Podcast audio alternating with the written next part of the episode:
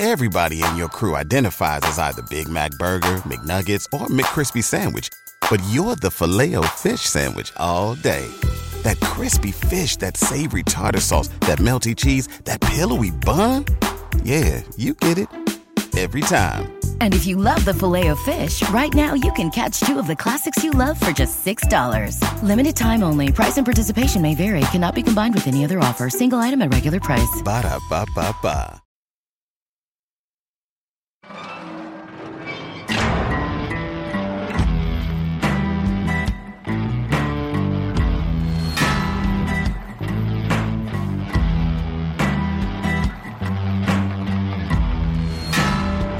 I walk a straight line, shackled and chained.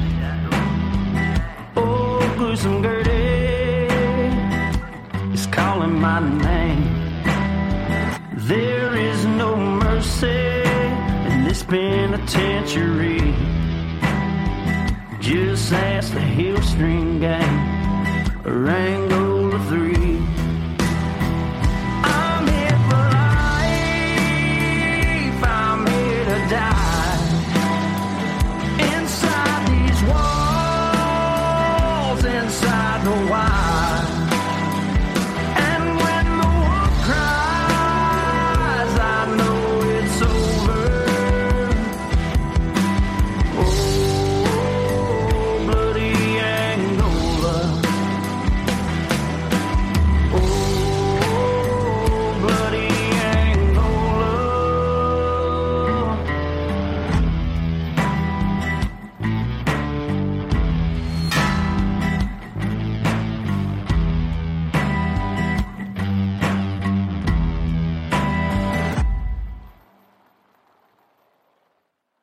Hey, everyone, and welcome to this episode of Bloody, Angola, a podcast 142 years in the making. the complete story of America's bloodiest prison. And I'm Jim Chapman. And I'm Woody Overton. And y'all, we have got, uh, Woody, I'd say one of the most highly requested stories we've had since we started. Right, I, I agree with you, but I, uh, when people request this, they don't. They're thinking about a movie. They don't know the real story. They, they don't. And as someone who, uh, in preparation of this episode, actually watched the movie again, I can say Yeah. it's nothing like it. No, well, no doubt you did your research and, and the homework on it, and you once again you found out things that I didn't even know. But I knew the true story, and I knew when I saw the movie, it was kind of like two different things put together. But this is um, some of this y'all is going to be hard to hear, but we always told you it'd be different on Bloody Angola. That's right. So we're going to get to talking today, and we're going to call, name this episode "The Real Dead Man Walking." And y'all, we're talking about Robert Willie. Okay, so I'm gonna start telling you about Faith Colleen Hathaway. Now, Faith was born in Orlando, y'all, in 1961 but she grew up in Mandeville, Louisiana, which Mandeville is about an hour uh, east drive of, of Baton Rouge and right across uh, Lake Pontchartrain from New Orleans. And Faith had been around. Her family had traveled a lot. Her family had left uh, Louisiana for a few years and then the mid 1970s to travel. And they spent a lot of time in Ecuador and Haiti. I guess maybe they were doing mission work or something. Yeah, and uh, you know, um, primarily mission work. Yeah, well, going to these different countries helped Faith develop a love for uh, learning different languages and sparked her interest in joining the military. And she knew that soldiers who were bilingual were desired and sought after by the U.S. Army at the time. And, and by her senior year of high school, she signed her commitment to join the Army, just like I did, Jim. Uh, so immediately following graduation, she was going to get shipped out to basic training. That's it. So on May 21st, 1980, she did just that. Woody Overton, she graduated from high school. And at 18 years old, she had her sights on reporting to active duty. And that was like a week later, on May 28th of 1980, she was to report. She's rolling. She's rolling just a week after graduation. But sadly, she never made it. Yeah. On May 27th, 1980, Faith awoke. She had breakfast at McDonald's in Mandeville, which is a you know smaller town back then. Yeah. Now it's, Yeah, it's pretty big. Pretty big, but back then it was it was just a little podunk town and she did some shopping. She actually shopped for support bras because her recruiter mentioned she's going to probably need those for basic training. Uh, and she was running out of time to have to report as basic training, as we told you, was you know the next day. Right. So she returned to the apartment complex her mom managed, where her and a friend they shared a uh, separate unit from her mother and stepfather. Uh, she's eighteen, and it was the seventies, y'all. It was Right. It different. Like it was, yeah. Yeah, now, I- nowadays, you think about that, and it's like, what? Right, right. I'm not gonna let my daughter do that, but totally different time, uh, totally different world. Totally, and uh, she decided she wanted to go swimming in the in the pool, so she did that. Then she gets dressed, and she had kind of her last day at work before uh, joining basic training. And she worked at a local restaurant. Yeah, you know the difference between her and I. When I went eight years later, uh, I wasn't trying to work the day before. It I wasn't either. Her commitment. That's I was, right. I was getting drunk as shit for for probably a, a week before, but Yes. the, she, I mean, Yeah, she's she she was she was a go getter. worked all the way to to her last day at uh, at at work, and after working her shift, she had some friends uh, who contacted her. Well, one friend in particular, and she said, "Hey, let's go out for drinks after you get off work. It's your kind of your last night in town." And so that's what they did. They go to a local bar and and uh, celebrate her kind of leaving the next day for basic training. and the next morning comes, and that's May the 28th. And Faith's mom went to a Faith's room or her apartment, whatever you want to call it, eh, uh, to spend some time with her before her army recruiter uh, showed up to pick her up and bring her to the military bus that would take her to basic training. And when Faith's mom opened the bedroom door, she was su- surprised to see that Faith hadn't slept in her bed. And she woke up, Faith's roommate, and asked her, say, hey, where's Faith at? And her roommate said that she had gone to bed early the night before and hadn't seen Faith since she left for work um, the prior night. So Faith's mom then calls, now yelling, there was no fit cell phones. Faith's mom then calls the friend that Faith had drinks with the night before, and she was hoping that Faith had stayed the night at her house, but she hadn't. So uh, naturally, what do moms do? Because this wasn't like Faith, right? Her, the, her mom panicked, uh, uh, and she got in contact with Faith's biological father, who lived in New Orleans, and you know Faith was really tight with him. Um, and she told him, said, "Hey, I can't find Faith," and she she never came home evidently. So he jumps into action and went straight to the police and reported her missing both to the Mandeville Police Department and the St. Tammany Parish Sheriff's Office. Yeah, uh, this guy just kind of like got into action. Dad mode, right? Yeah, went dad mode, and mom was sort of in a panic, understandably. And thank God one of them, you know, uh, uh, could keep a level head long enough Right. to to think about what to do. So on the following day, which was Thursday, May 29th, 1980, a multi state alert was basically put out on her disappearance. And by Sunday, uh, personal articles of- of clothing were discovered in a remote 47 acre tract of land in Franklinton, Louisiana, which is about an hour's drive north, y'all, of Mandeville, where she was last seen. In Washington Parish, really, really rural. Yeah, very rural. Only thing over there is a paper mill. That's it. And you can smell it. Yeah, when you're passing through. Uh, the belongings were discovered really by mere chance. There was a family, they were picnicking in the area, and their seven year old daughter walked up to them, and the daughter had a tube of lipstick. The mother asked her, she said, Where did you get that? And the child said, Behind a tree. And there's a lot of stuff back Oh, there. So the family kind of goes back there and looks, and they discover a full case of makeup, uh, a bunch of clothing that turned out to be Faith's. And how they kind of knew it was her was they found a billfold with her driver's license in it, and it had some other belongings, which they go straight to Covington, Louisiana, uh, and re, uh, returned those to the sheriff's office, not realizing at the time that this person was missing. They didn't, you know, they were just being good citizens. They know Faith's missing, and now they, you know, know basically you don't get a female doesn't go anywhere without her purse or makeup and uh, the ID and all that, but but her clothes were there. So they jump into action, and a search party was formed on Wednesday, June the fourth, nineteen eighty. Faith's body was found in some thick underbrush, just two hundred yards from where her belongings were found five days earlier. Faith had been brutally raped, and her throat had been slashed.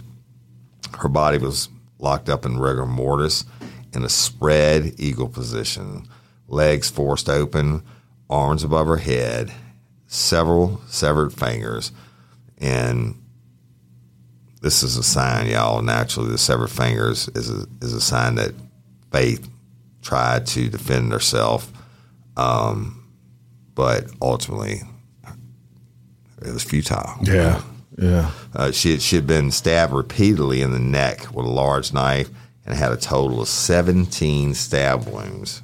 And it's like the, um, the cut across her throat was so deep that her necklace was embedded into her flesh. The pathologist who performed the autopsy said that her death was not immediate and, and had to be excruciating. Um, and basically, it's it took long enough for her to bleed to death. it's a horrible, horrible death. Yeah, and, And it's this, this is like in the woods, y'all. I mean, you can imagine being out there fighting for your life and somebody just slicing you. 17 stab wounds is a lot, but then you slice the neck so hard that you embed um, the necklace deep into your neck. It's crazy. and it really is, and and 18 that- years old. 18 years old and uh, just about to leave for, for basic training. The neck, you know, Right. the the morning that all this went down, really. Yeah. Whole life ahead of you. Now, what no one suspected at the time outside of the police was, uh, well, when Faith's body was found, was that a connection was being made on May 31st, 1980, just three days before the disappearance of Faith Hathaway. Another abduction had taken place in the same area.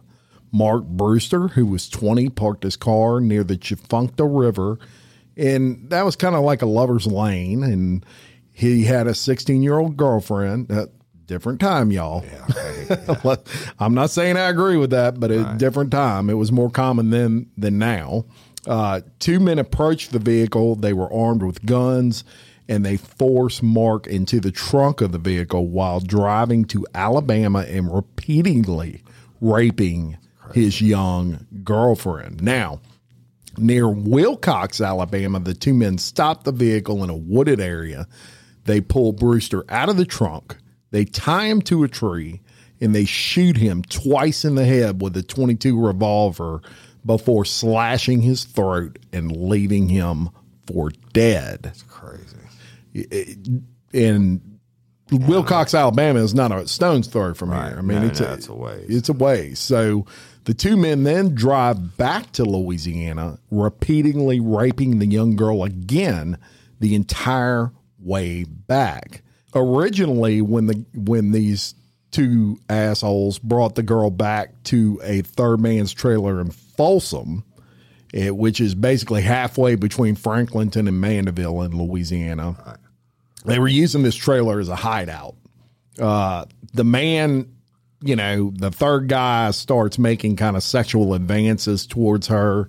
Obviously, these are some real winners, right? right. Uh, however, the girl mentioned at some point that she was raped uh, by the other two guys, and the man starts to panic. And so he goes to the two guys that have really kicked off this whole thing, and he says, "Look, you got to let this girl go. We're we're going to be in a shit pile of trouble." Um, so that's uh, that's what they do. They kind of drove her out to the middle of nowhere and dropped her off. She walks to a nearby home and uh, knocks on the door, beats on the door. The occupants, thank God, grab her and bring her to the police station. Right. And and so on Monday, June the second, miraculously, Uh, she was able to lead the cops back to the location of Brewster, It- despite having been locked in the, the in the trunk when Brewster was tied to a tree, shot twice, and had his throat slashed. When when police and the girlfriend arrived on the scene on Tuesday, June the third, Brewster was still alive. Y'all Can you believe that? the the the other thing about that, I want to say real quick. Not only those injuries that he had, but you're out there in in Alabama in Tied to a tree. in the middle of the summer.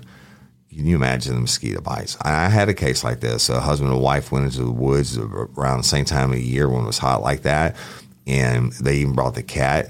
They shot the cat, and then he shot her, and then shot himself, and uh, she lived. But it, when I found her, she didn't even look like a human being because she had millions of mosquito bites on. her. Oh, my God. And so because her heart was still pumping, the mosquitoes were on it. So this guy, on top of being shot, and everything else, had to be just absolutely almost unrecognizable as a, as a human being. Wow. Um, Bruce was immediately brought to the South Alabama University Hospital, and about the time he underwent surgery, three suspects suspects were arrested in Texarkana after they were recognized by the composite drawings from descriptions made by Bruce's girlfriend. The suspects were Robert Willie, 21, of Covington, Louisiana, Joseph Vaccaro, 28, of Pearl River, Louisiana, and Thomas Holden, 26, Folsom, Louisiana. Y'all. Now, upon suspecting that the crimes were related, and one of the crimes taking place across the Louisiana state lines, the FBI was brought in to lead the interrogation. The FBI wasn't having any luck at, at, at interrogating Willie, and he was saying nothing. Um, but a St. Tammany Parish Sheriff's deputy named Donald Duck Sharp had known Willie since childhood and was flown up to Texarkana to assist in the interrogation. And within 30 minutes of starting to talk to him, y'all, Lieutenant Sharp produced a picture of Faith Hathaway, to which Robert Willie responded, I killed her. When pressed further, uh, Willie said that he didn't actually kill her, that Vaccaro slashed her throat. Lieutenant Sharp then went into the interrogation room uh, with Vaccaro and played the tape of Willie stating that Vaccaro slashed Hathaway's throat, to which Vaccaro denied and said that Willie was lying and that he is the one who, who killed Hathaway. And that's typical interrogation techniques, y'all. Yeah, that's what I was going to ask you. As an in- interrogator, do you, is it, it critical to play one against the other Oh, when you uh, have? absolutely. Look, you you think you know your homies, you ride or dies until the, the motherfucker saying no. I, I killed her, but no, no, actually, I didn't kill her. He killed her, and you go play it for him, and then and it's a he said, he said, and you both getting hooked. Yeah, and I found it interesting that uh, that they had the the FBI had the wherewithal to actually admit we're not going to get anything out of this guy. That's got to be hard. I mean, as an interrogator, you you think you can get everybody to talk, and Right. Well, the thing about the FBI, and I'm not throwing shade on them, and I've worked with them on task force and everything else, but the they're experts at federal crimes. Okay, they're they're not expert interrogators. Yeah. Right. But but they were smart enough to know that they needed to bring somebody in to make that personal connection to get them to start to at least to try to roll. Now, look, I've done it. I've brought in everybody from wives to preachers to high school teachers, whatever the fuck you got to do to get the juice. Absolutely. And this guy having a uh, long history with Willie being that they had known each other since childhood. He, eh, you know, he was, I guess, someone that Willie would have trusted and they felt like he would have opened up to a little more. And how about the name? Donald Duck, Duck. Sharp. Yeah, crazy. Love it. And uh, I wonder if he's still around St. Tammany. If you are, we'd love to have you on Bloody Angola. Let's see, in the 80s, so that's what, another 40 something? Maybe so. Yeah, we'd love to have you. Uh, Absolutely. So, so if uh, any of you are listening to this and actually know him, or you're listening on Facebook and you can find him, shoot him a message, tell him we want him on Bloody Angola. We'd love to talk to him about his experience with all and this. props up to him for, for, for what he does in this case. Hundred percent. Now, Lieutenant Sharp uh, goes back in the room with Willie after he talked to Vicario and played the tape for him, and he says, uh, "He says, man, uh, you know, y'all are having conflicting stories here, and he starts pulling out photos, just tons of photos of the murder scene. Another absolutely classic interrogation. Really? Oh yeah, absolutely. So what? It, what is he aiming for? He's aiming that? for shock value, and, and, the- and if if you're if you were truly along and you're not the one is some somebody's a vicious fucking killer, but some you know someone's a leader, someone's a follower, and if you get reach a certain point. You both got both of them saying this and saying that. You throw it down in front of them and you try to strike a human emotion, being like, "Oh shit!" Because a lot of times in their brain, they may have been drunk or whatever, but they don't remember the real damage. And you see it there, and I would assume it'd been co- color photographs by this time.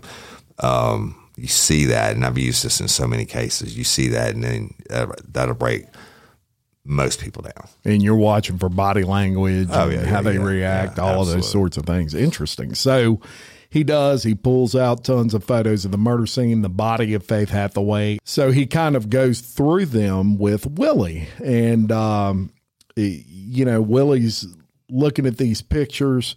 And he sees the one with the severed hand, uh, fingers of Hathaway, and he says, "You see her fingers? She tried to grab the knife when Joe was trying to cut her.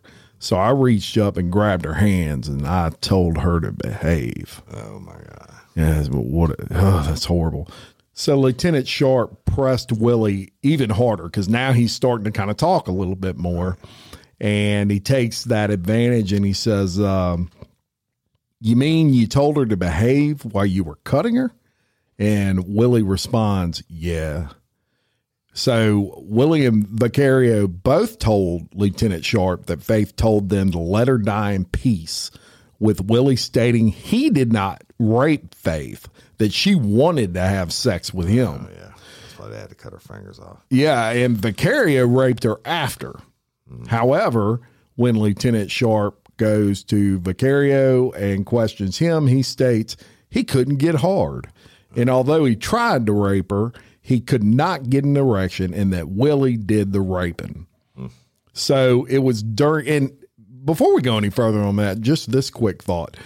They actually, you know, that's okay with them. I, I, I could, I tried to wait, rape her, but I couldn't get hard, so I'm not guilty. Right. And then you got another, the other one saying, "Oh, she wanted me Right. to screw her." Right. That's freaking crazy, and they think they're going to get out of this.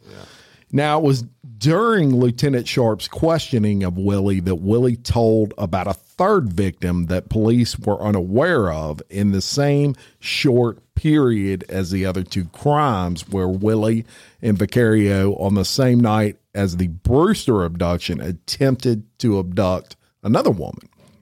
She screamed, she she hollered, she went nuts, and they kind of drove away. Yeah. And that's that's probably what you should do in that. If somebody's trying to like uh, abduct you, uh, no matter how old you are, flip out. All right, fight. You know, fight all you can, but it shows their progression that the um that they were they were progressing in the, in the nature of the crimes, and and as seen in this this case, it, they grew to the point where they completed it. But yeah, y'all, Willie wasn't any stranger to the cops, and, and he had a long and distinguished uh, arrest record, including auto theft, trespassing, disturbing the peace, criminal damage to property, ag assault, several counts of burglary, all before he was even an adult, before he even turned eighteen. And that's that's that's a big deal. I mean, that's it's- this guy before he turned eighteen, he had a rap sheet. That's that's that's the ones he got arrested for. I tell Yeah. you that there's probably for everyone he got arrested for, there's probably twenty that that he was never tied to. But hey, the acorn doesn't fall far from the tree. So John Willie, who's Willie's dad, uh, um, was serving 27 years in Angola for a bunch of crimes. And in 1954, he went back to Angola for theft of cattle. He was released In 19 Angola. right? Hey, I'll tell you what. There's still a law in the books in East Feliciana Parish. If, if you steal cattle, you can be hung. It's, it's not enforceable, but Look, I'm watching 1923, Yeah. and that that's a big deal back then too. You, you- you're taking everything from them, right? Yeah. So y'all, John Willie was released, and guess what? 1964, he was sent back to Angola again. this time for second degree murder and received a life sentence. Um, but that sentence got commuted to 10 years and he was released in 1972. But he then went back to Angola for aggravated battery and was released for the last time in 1983. But not all of Willie's bloodline contained convicts. His great grandfather, John Avery Willie, was a deputy for 35 years for the St. Tammany's Sheriff's Office and his grand and his grandfather for two decades. Yeah, that's that's crazy. Uh, But that's probably how he knew Donald Duck.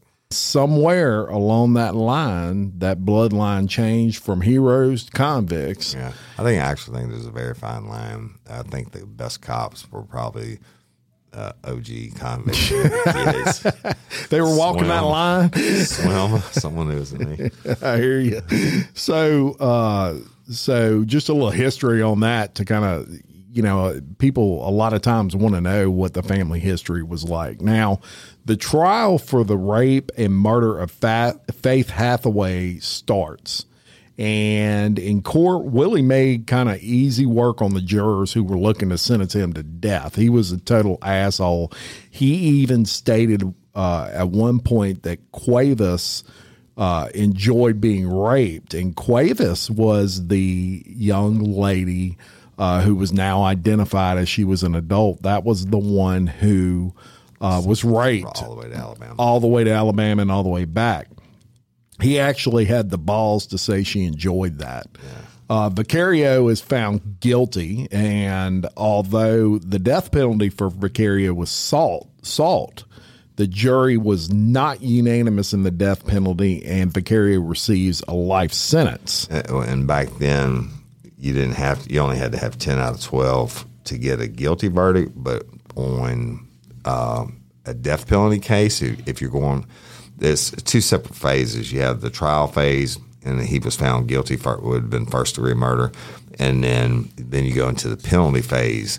And that, for the penalty phase if you get the death it's got to be 12 out of 12 so they there's somebody felt guilty and didn't want to send them to die. No doubt about it. Now, uh, Willie's mother, Elizabeth Ullman, who would help her son evade police, uh, pled guilty to accessory after the fact, and she served one year of a five year sentence. That was the one thing uh, in the actual movie, Dead Man Walking, they did talk a little bit about her uh, prison sentence for uh, helping him kind of evade police after the fact. So Robert Lee Willie uh, was found guilty of the murder of Faith, and he was sentenced to death.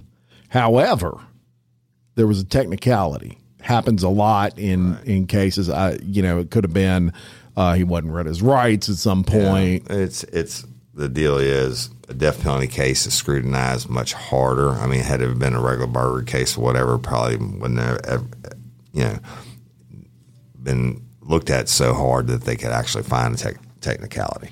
Right. And um and so no worries because the evidence was stacked against him. He appealed. It had to be retried and he was again found guilty and sentenced to death. Now, next up was a trial for Brewster and the 16-year-old Debbie Cuevas who I just told you about. You see in the trial for Faith Hathaway, Debbie Cuevas actually testified. She wasn't uh, you know obviously she wasn't uh, involved in that court case from a victim standpoint but she testified maybe to the state of mind of these individuals. It shows that they're beasts, yes. And that um, Hathaway wasn't the only one. Hundred percent. Uh, now, because uh, the because Brewster and Cuevas were taken across state lines, uh, this became a federal case, and under the Federal Kidnapping Act, which was brand new back then uh, in 1980.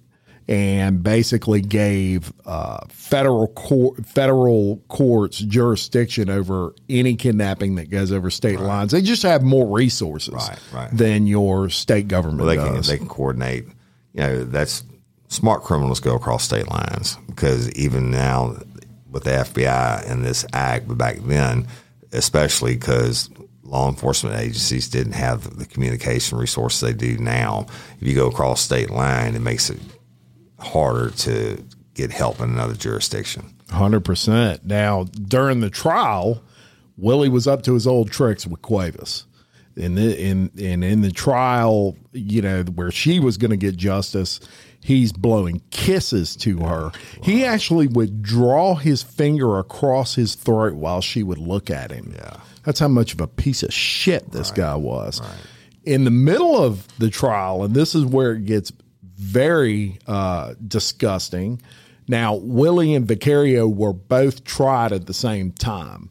Um, all of a sudden, middle of the trial, they both stand up and they say, We want to go ahead and take a plea.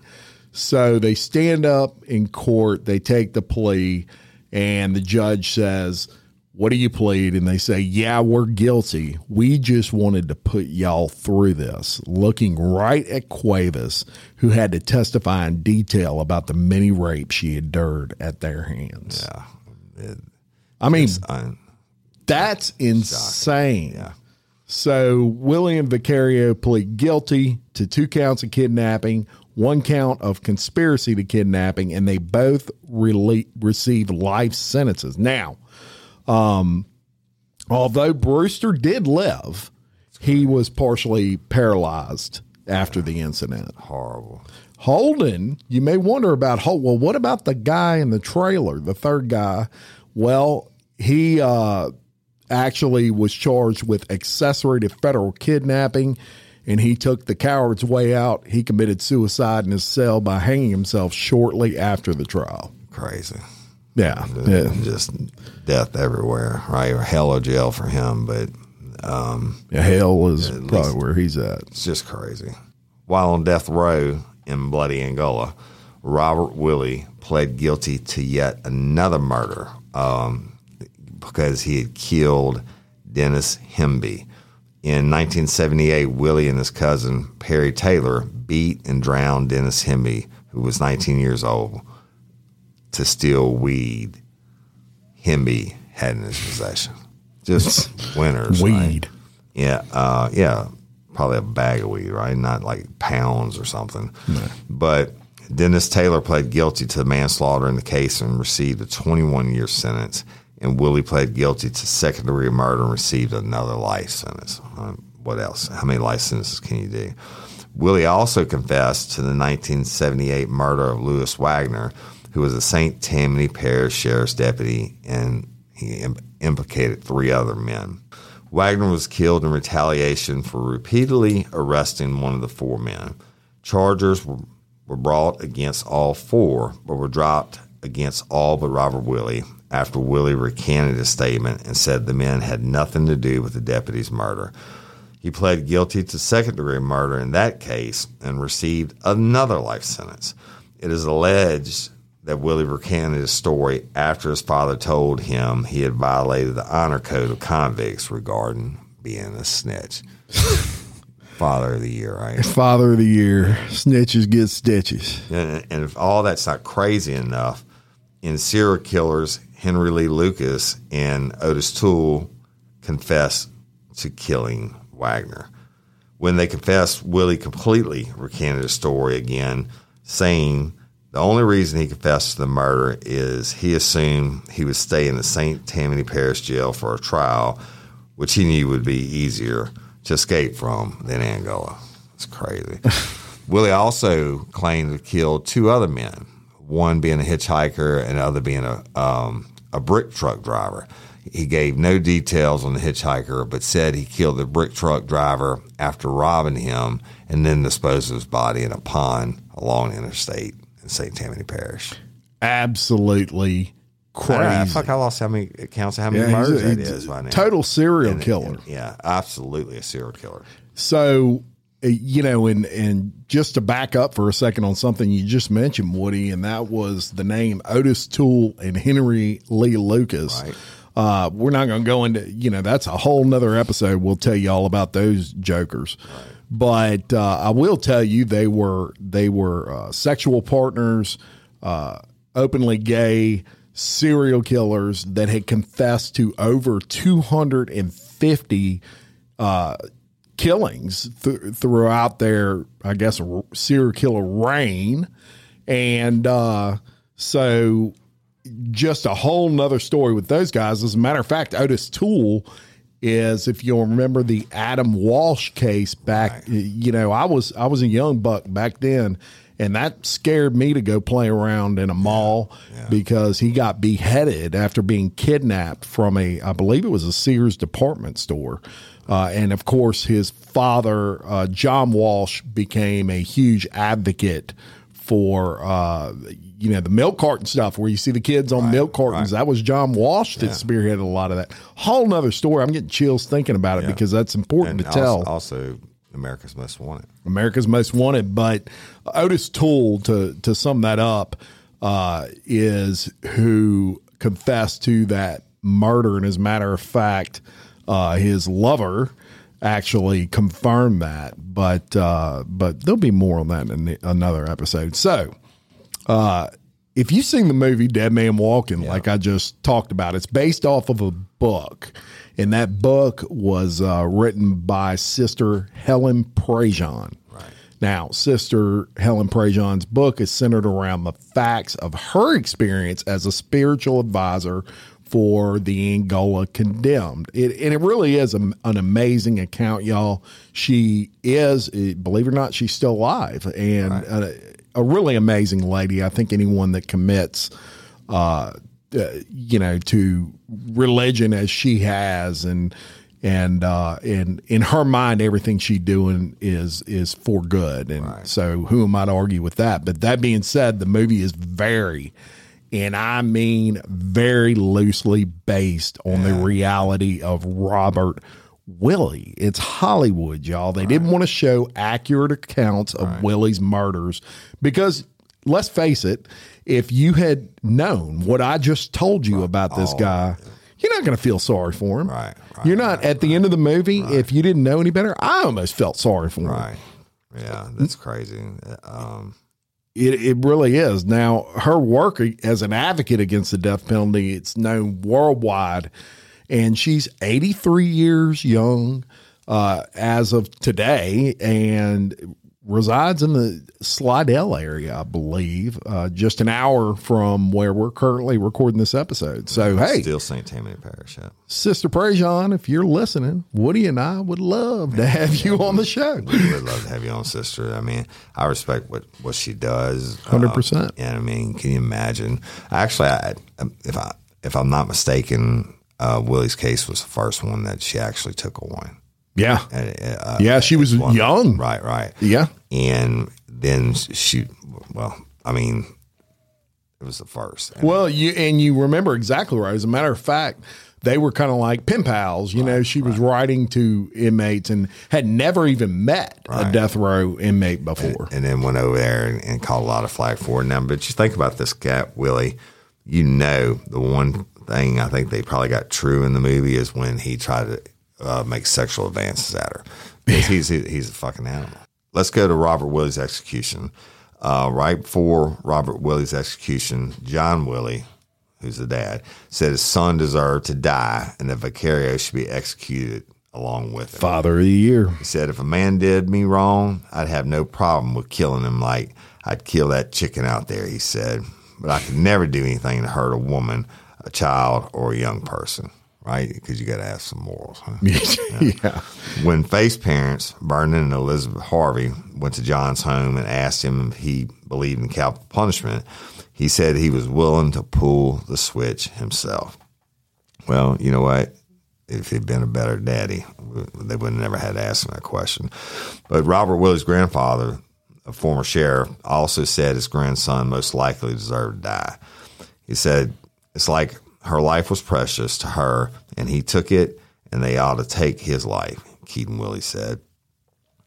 Uh, Vernon Harvey admitted that he had twice considered killing Willie during the trial. Good for you, Vernon. Right. Yeah, I, I, I think everybody, you know, that sit, has to sit there, a kid's murder trial thinks that too. But yeah, he, but he said in the courtroom during his second sentencing trial, A deputy sheriff was standing less than two feet in front of me with his unstrapped, holstered 357 Magnum pistol.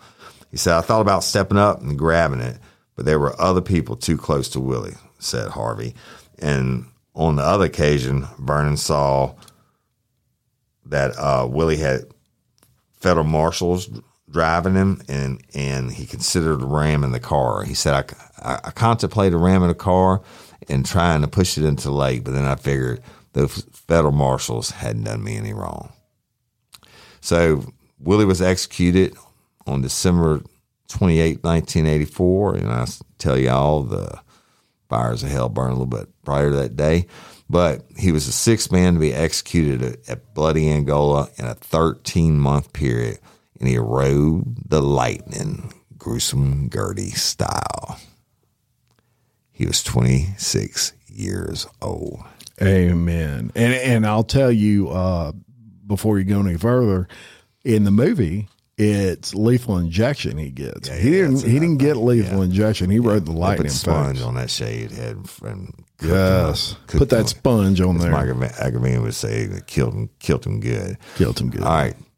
So, but y'all, Willie uh, asked Sister uh, Helen Prejean to be with him on the day of his execution. He was also visited by his, his mom and his brothers. Sister Prejean attended the execution at his request, and he winked at her right before they threw the switch.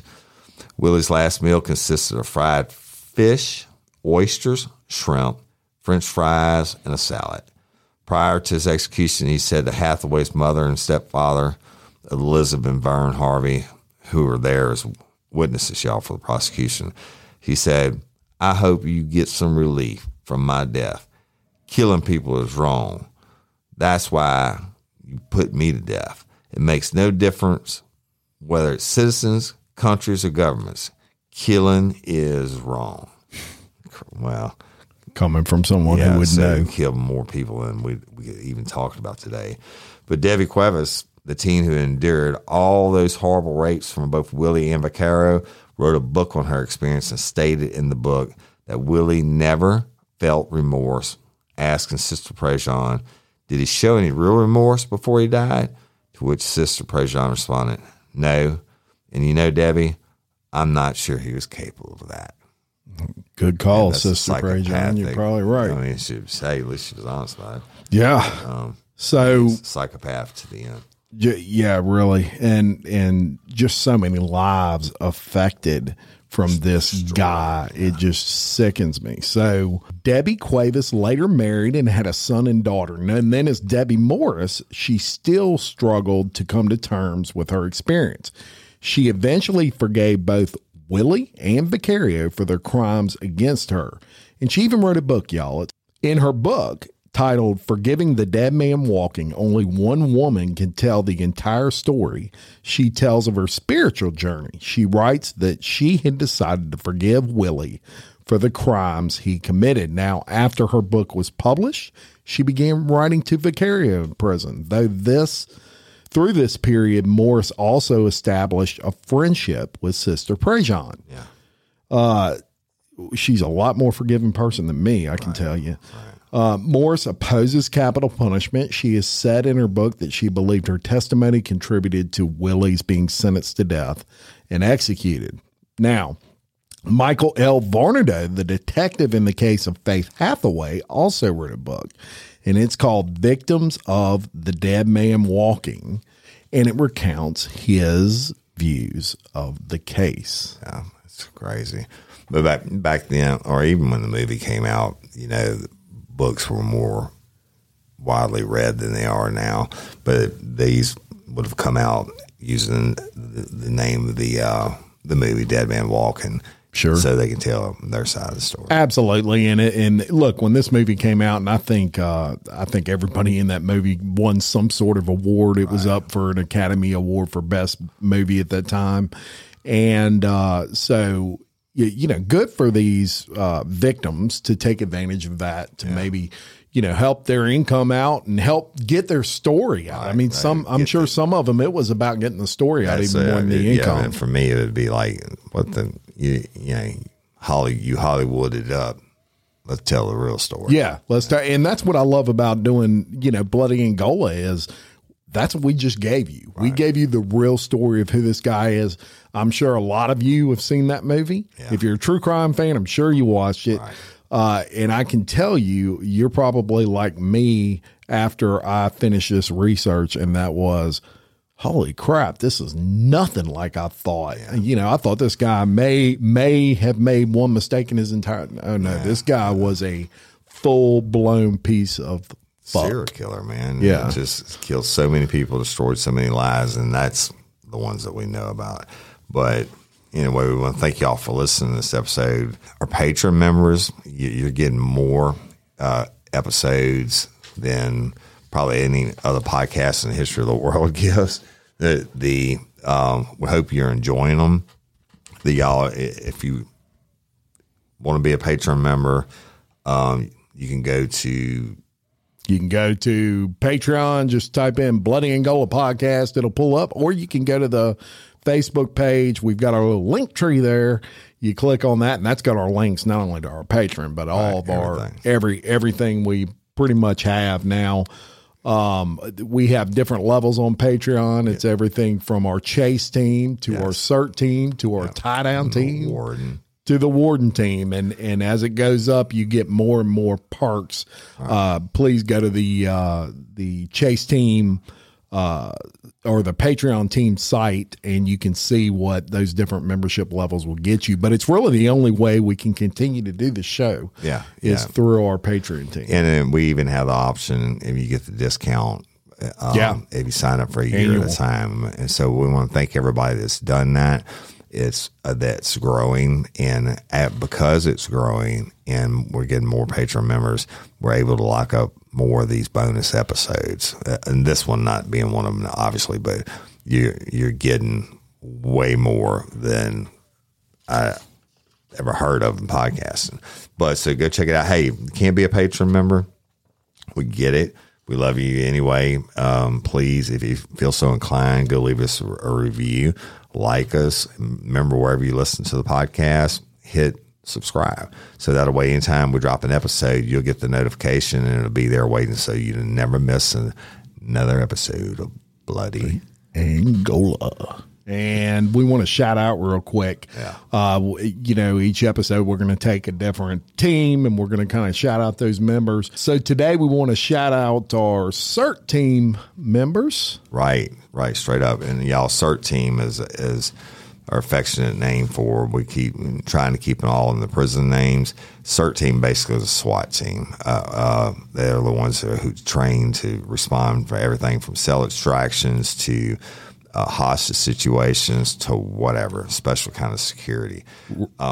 And and we do want to mention the CERT team perks include ad free episodes. Yes. You get early access to those episodes, obviously, and you also get access to our companion episodes. So this would be considered a regular episode of Bloody Angola. Right. Uh, But we commercial free. you get commercial free and all that as a CERT team member, but you also get those companion episodes that are in our Sally Port that we uh, we do all kinds of stuff with. We've got about twenty different campaigns that we put out.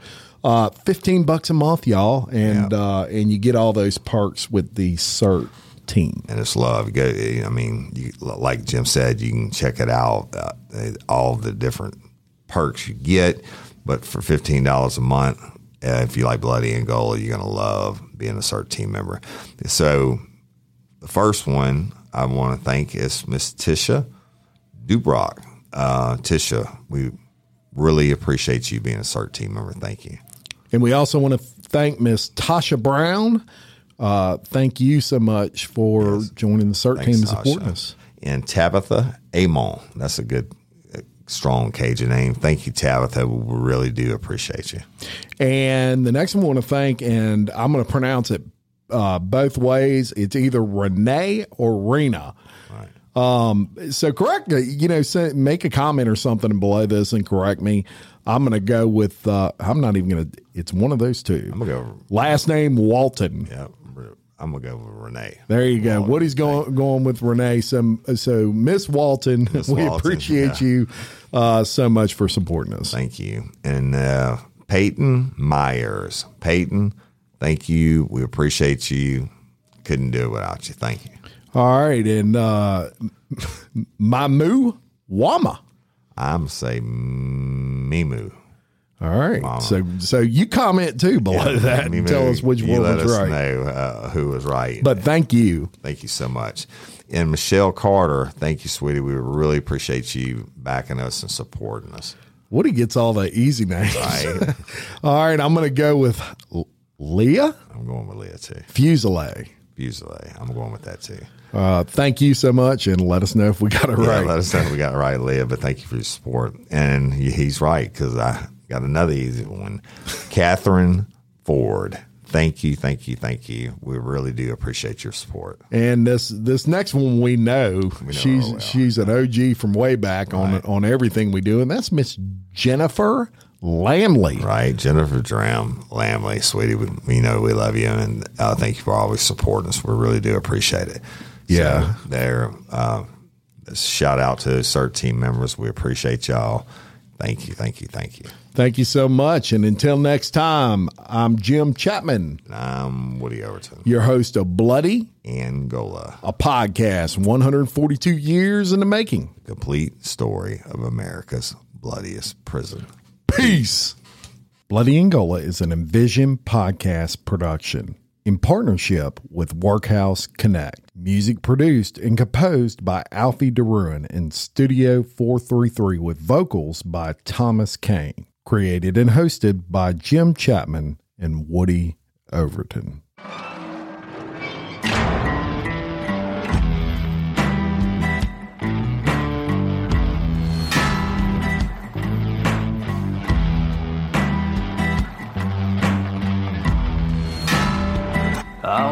Straight line, shackled and chained.